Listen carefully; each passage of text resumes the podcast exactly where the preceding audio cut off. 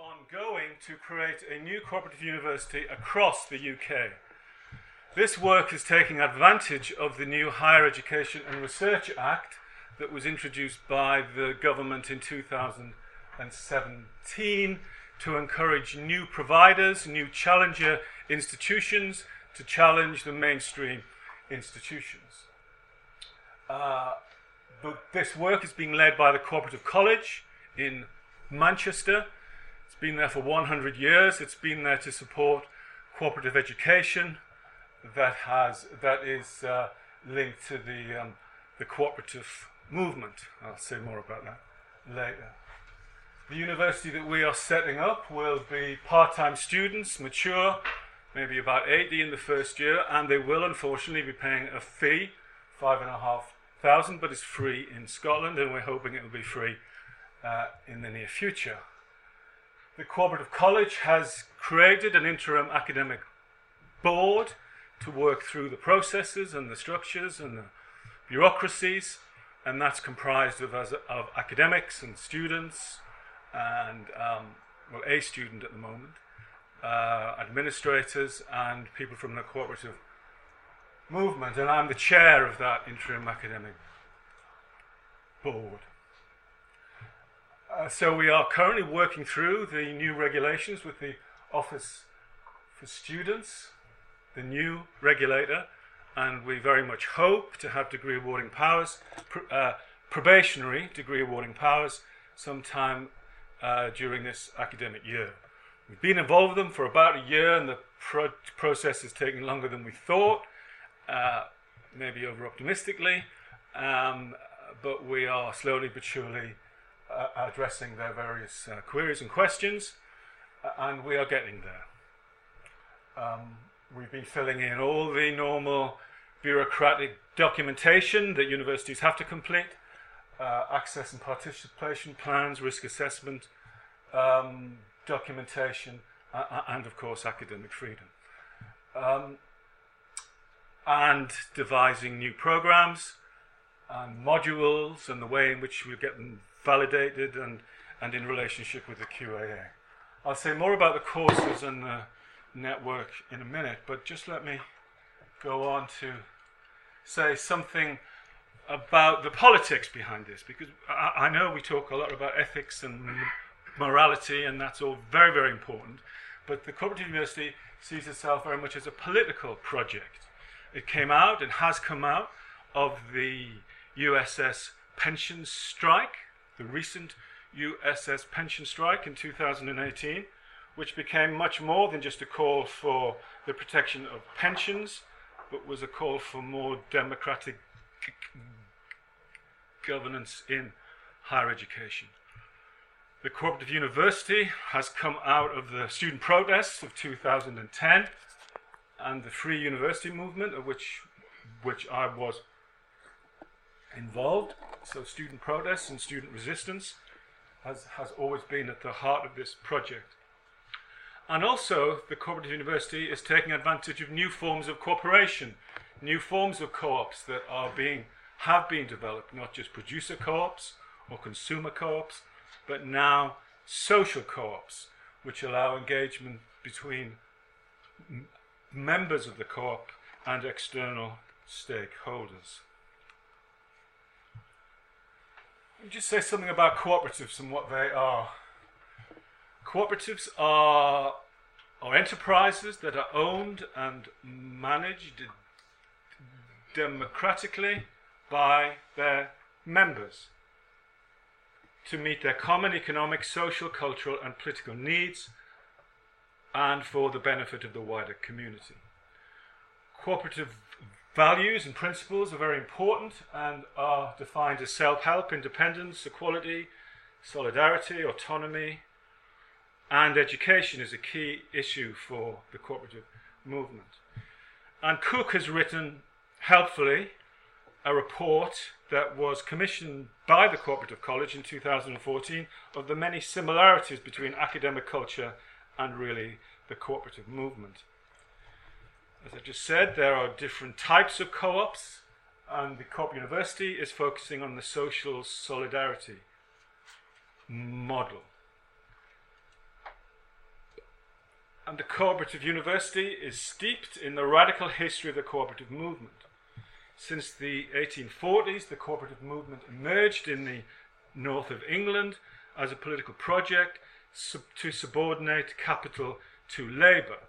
So there's a very strong critical political economy the heart of which, of which heart of this, of which I will say more later, to build a human association based on new forms of social value or commonwealth. Create new forms of commonwealth. Not just how are we going to redistribute money, how are we going to redistribute money, but to abolish money, to create new forms of social value and commonwealth. And politically, the cooperative movement is about the common ownership of the means of production, dissemination, and exchange of socially useful knowledge.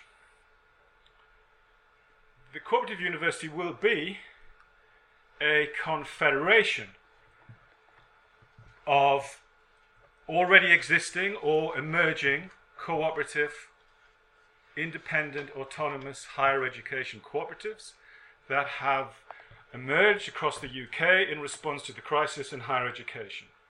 Leicester Vaughan College is a cooperative that came out of the closure of the adult education provision at Leicester University and with the support of the council has set up Leicester Vaughan College, offering degrees eventually, hopefully, in the arts and the humanities and counselling. Feral Art School in Hull is a school that has come out of the very wide scale redundancies at Hull College of Art, and the academics and students have set up the Feral Art School. I recommend you check out their website, it's extraordinary. They're already running courses, not degree awarding courses, but hopefully uh, they will be able to when we get through the regulation process. The Centre for Human Ecology in Glasgow, have been there for 20 years or more. They'll be running courses in ecological s- s- studies. The Red Learning Co-op in Oxford. This is academics who were made redundant out of Ruskin College. Can you imagine the courses in international labour studies were abolished in the, at Ruskin College, which, as you know, is a trade union college. They've set themselves up to teach trade union studies. And not only already existing uh, co ops, but newly emerging co ops. So there is a learning co op in Bristol which is forming itself slowly and surely and eventually will become part of the network.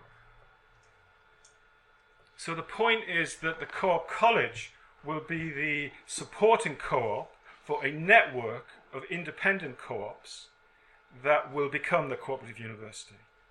And already new co-ops and new projects are emerging that are asking to become a part of this project. So it feels like a social movement to develop this new form of higher education. There is already in Europe one cooperative university. It was a, it's been there since in the Basque country, the University of Mondragon. It's been there in one form or another for 50 years. Uh, it came out of anti fascist politics, the labour movement, Catholic action. You can imagine the political context out of which it has emerged. It's, it's a thriving international university with 15,000 students. It teaches in three languages.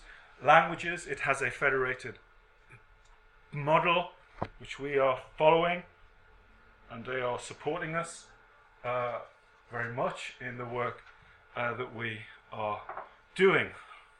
And interestingly, they also talk about the importance of the relationship between capital and labour. And one of their organising principles is that labour will be subordinate to capital. That is a founding principle of, uh, of Mondragon University. And the point about cooperative universities, if I haven't said it already, is that students have an equal vote and voice in what happens in the institution at the level of governance.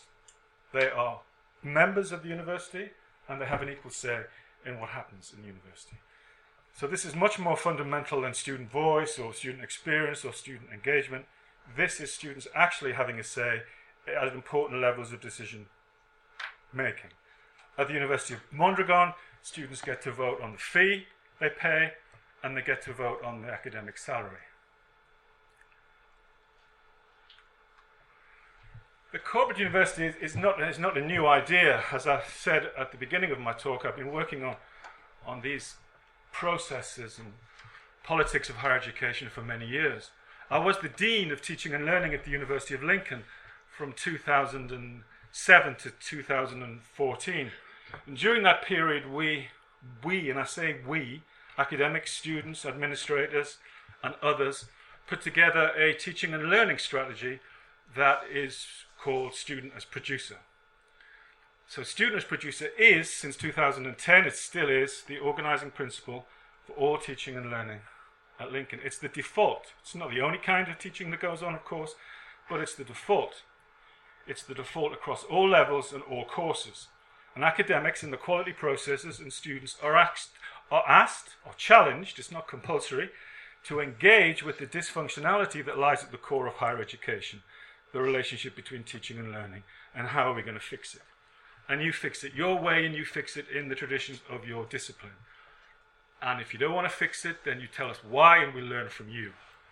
That we, we, we have written it up in an academic language, not the managementees of many teaching and learning strategies. As I said, it's not compulsory. Academics are challenged and invited to consider the dysfunctionality between those two core activities, and there's a lot of research on that. And students producers written into the quality assurance protocols, and I have to say the QAA were extremely helpful in help in getting in supporting us in establishing this process. So it may be that well-meaning and hard-working quality officers in universities are risk averse, and maybe even vice chancellors also. But the QAA are not, in my experience, or were not, in my experience, risk averse, and would support and encourage institutions who were trying to do something else. Let me say, student as producer is not student as co producer, and I'll say a bit more about that in a minute. St- student as co producer is, is important and occurs in many universities. Um, and student as co producer, and I know Rajani, you've written about this recently, uh, but, but it's not student as co producer. Student, and I'm not against co-production, but student producer is much more than that, I'd like to think. Student as co-producer is research-orientated style of teaching, where students learn about research processes and the ways in which knowledge is uh, produced, and that's very, very important, from an instructional to a learning paradigm. And the important thing about that is that it helps to create a research culture with teaching designed around inquiry-based and problem-solving activities. And the division between the academic and teacher role is minimized. But the authority is in no way questioned. Maybe it shouldn't be, uh, but it's, it certainly isn't. And, and, and there is an element of this, of course, in, in student as producer. But as I'll go on to say in a minute, it's more than that. But in terms of how it worked out at Lincoln, we did some research three or four years ago um, uh, into student as producer at Lincoln, and we found, uh, and we have published this in various journals and reports, we found a very positive ratings by academics, student, uh, students, senior managers, and academics, and the Students' Union. That is to say, students like it, academics like it, the idea of students being involved in research and research like processes as an intrinsic part of how they teach. Many academics said we're already doing it academics and some students like the commitment to a critique of neoliberal university. That is to say, a critique of students' as consumer. They appreciated that. Other people said it was too bureaucratic, of course. It was too academic. Um, but the point I want to make is that there is an important difference between um, a student engagement and, uh, and student as producer that I will go on to say. But for now, let's just look at some of the very positive examples of publications where students are publishing their work in reviewed academic journals. There are many, many of these in the UK and America, in the Anglophone world. This is a journal I helped to set up when I was at Warwick. It's now it's called the Reinvention Journal. It's now an international journal of undergraduate research. Um, there is a conference uh, across the UK every year. This year it was in South Wales, next year it's in Leeds, where 300, 400 students present their research in, an academic way. Uh, and it is tremendous to see uh, undergraduate students presenting their, their research in a very professional way. So, speaking to what Rajani was talking about, you know, it is possible to uh, to stretch students uh, by engaging them in re- in rewarding activities. And in my experience, not and in and in the research, they they oftentimes do respond very very well. And a lot of the research, as Rajani says, in the UK and America, points to the success of this kind of work. And it's very common in almost all universities that I know in the UK, at least. But let me say, Students Producer is more than this. Students Producer, I would like to think, works on at least three dimensions. It is teaching and learning in the classroom, so it's research engaged teaching. That is to say, it's co production. But it's more than that. Students Producer has always been about the transformation of the institution by developing more democratic relationships between student and teachers in the classroom, it is possible to develop a more democratic institution in a form that hasn't yet been invented. That's important. As an experiment, that's what universities are. So, institutional change has always been a part. Democratic governance, collegiality, collaboration, and cooperative uh, labour, including students and other forms of academic labour. So student producer is about all forms of academic labour, not just about students and academics. And more than that, student producer is, is, is about considering higher education as a radical political project in order to transform the social relations of capitalist production, to create a new form of social wealth. Picking up on one of uh, Rajani's themes I'm focusing on one principle of the fetish, the relationship between capital and labor. But in my work, that fetish, that relationship between capital and labor, is the organizing principle, uniquely, of capitalist civilization, to use that anthropological understanding. All those other fetishes are important that Rajani talked about, and we live in a highly complex world, but actually the world is not that complex. The capitalist world is not that complex.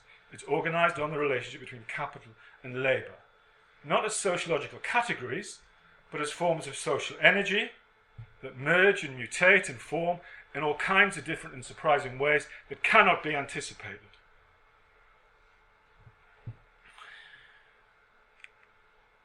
And in terms of this is a radical political project, student as producer would see itself very much allied to the project of decolonializing the university. But in my own work and the work of my colleague Ana Dinerstein at the University of Bath, who, which have a long association, she writes about decolonial Marxism, about seeing the critique of colonialism through a Marxist lens, through the lens of the relationship of capital and labour, and if we're going to abolish colonialism, what are we going to replace it with? And how do we avoid a liberal critique of liberalism. A liberal critique of liberalism. Many of the critiques, as wonderful as they are, and as compelling and articulate, they, they are liberal critiques of the liberal university. That is to say, the intellectual tradition, and therefore they never get beyond. Other than reorganizing or rearranging what we've all agreed in this room probably is pretty much a disaster. Student producer then is against the exploitation and appropriation of human and non human labour and cheap energy, along with the racialised, gendered inequalities and discrimination that this system of production and reproduce and reproduction imposes. So this model of resistance privileges the concept of strike. Not strike as a one-off event that, that withdraws your labour from a company, as important as that is, but strike that does something to absolutely have an effect on in a negative and a positive way, the social relations of capitalist production. And it is interesting to see how that concept of strike is becoming more, more predominant. So we have uh, Greta Thunberg talking about the world strike. There's Silvia Federici talking about the woman strike. No, none of this means anything unless the lives and labour of women are at the centre of it. Plan C is a radical group, talk about the social strike. And in my own work, I talk about strike prime. Strike as more than defending jobs, but strike as to abolish capitalist work and replace it with meaningful human activity. Not we have to work, we have to eat, it's the only way we can do it in this form of civilization. But we all know the consequences and the outcome of that. So, so abolish capitalist work. And when we go back to the cooperative movement, that's precisely what it was about to create new forms of human association, not yet developed, to create new forms of social or commonwealth, not yet developed, but we can imagine and think and plan based on human need and capacity. What do we need? What can we do? It's not complicated. Theoretically, comes out of my work. I'm a critical theorist. I'm a uh, Marxist. New reading of Marx, you might know, based on work among others, Walter Benjamin. The concept student as producer comes from the article The Author as Producer, written in 1934. How do radical intellectuals act in a moment of crisis? He was living in exile in Nazified Paris. Uh, how do we how do we act? And uh, Benjamin, inspired by Brecht's theatre, so the student becomes the teacher. But the producer aspect is not to produce things, that's a part of it, but to transform the social relations of production. So this critique focuses, focuses on, on the fetish, on the real material history, on the on materiality of capitalist production, which tends to get ignored almost invariably in many of the critiques in Rajani's uh, explanation, it's naturalized. Capitalist work becomes naturalized. How could we possibly imagine a world in which we didn't have to get up at 8 o'clock on a Monday morning? Well, it's really not that difficult. And people are doing it all over the world all of the time. If, if you haven't seen the good new book, Kathi Weeks' book, The Problem of Work, Feminism and Marxism and the production of the future. This is the point. This is the problem. Corporations are part of the problem. Donald Trump is part of the problem. But the problem, unbeknownst to those elites, is that the organization of capitalist work is the problem, according to my critical theory.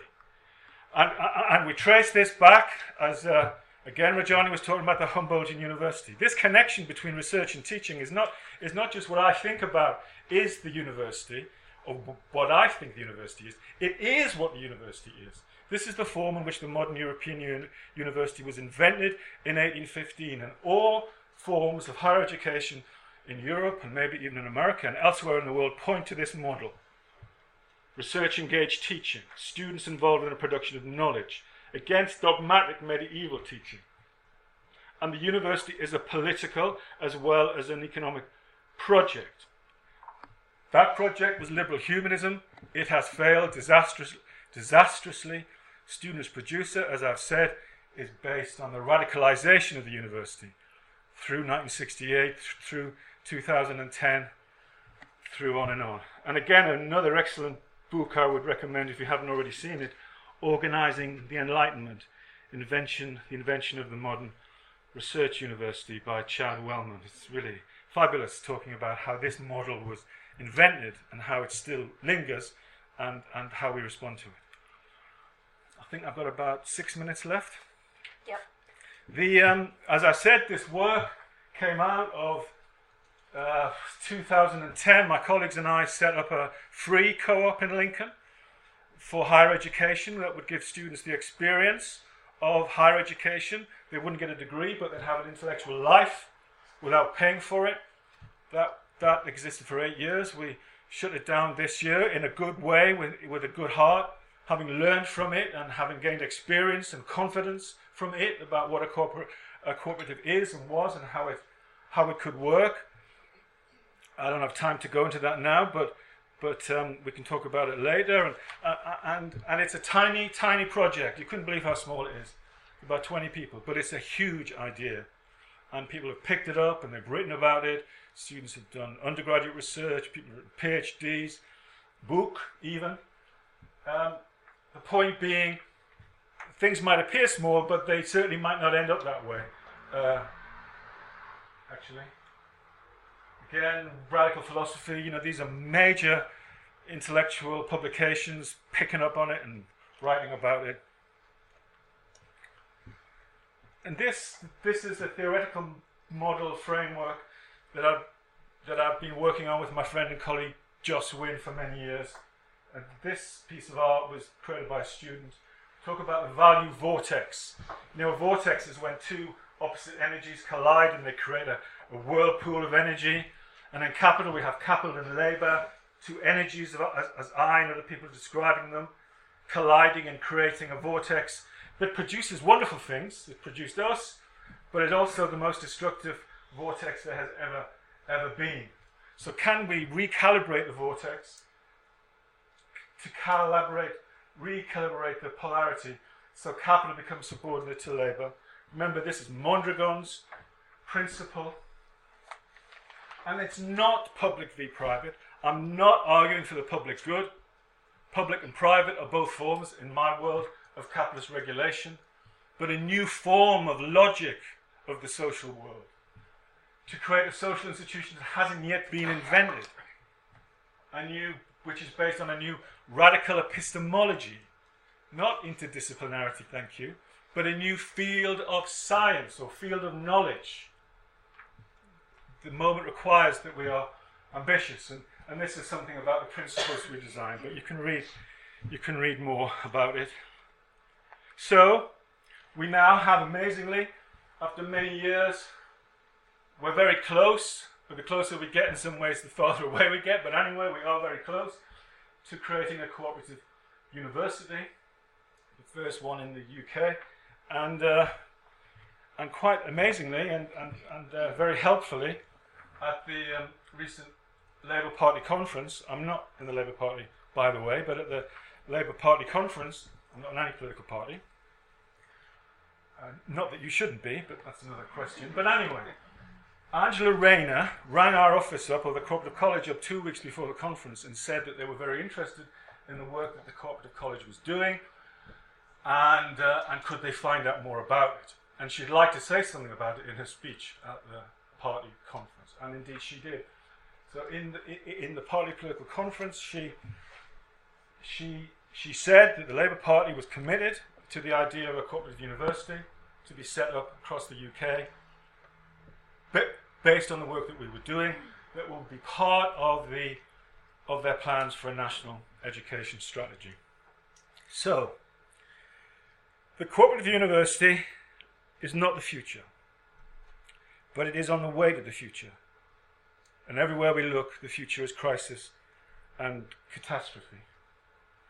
The Cooperative University is recognition of the importance of critical, collective, collective, practical, useful knowledge to confront the many global emergencies based on the principle of where people and the planet are the project and not the resource. Thank you very much.